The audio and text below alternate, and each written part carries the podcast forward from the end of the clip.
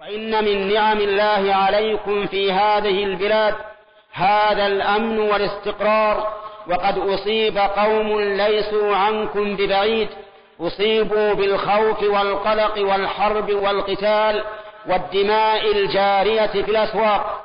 وإن من نعم الله عليكم ما يسره لكم من أنواع الأرزاق تأتيكم رغدا من كل مكان وقد كان قوم لا يستطيعون لقمة العيش إلا بتعب شديد وربما ماتوا من الجوع والإقلال.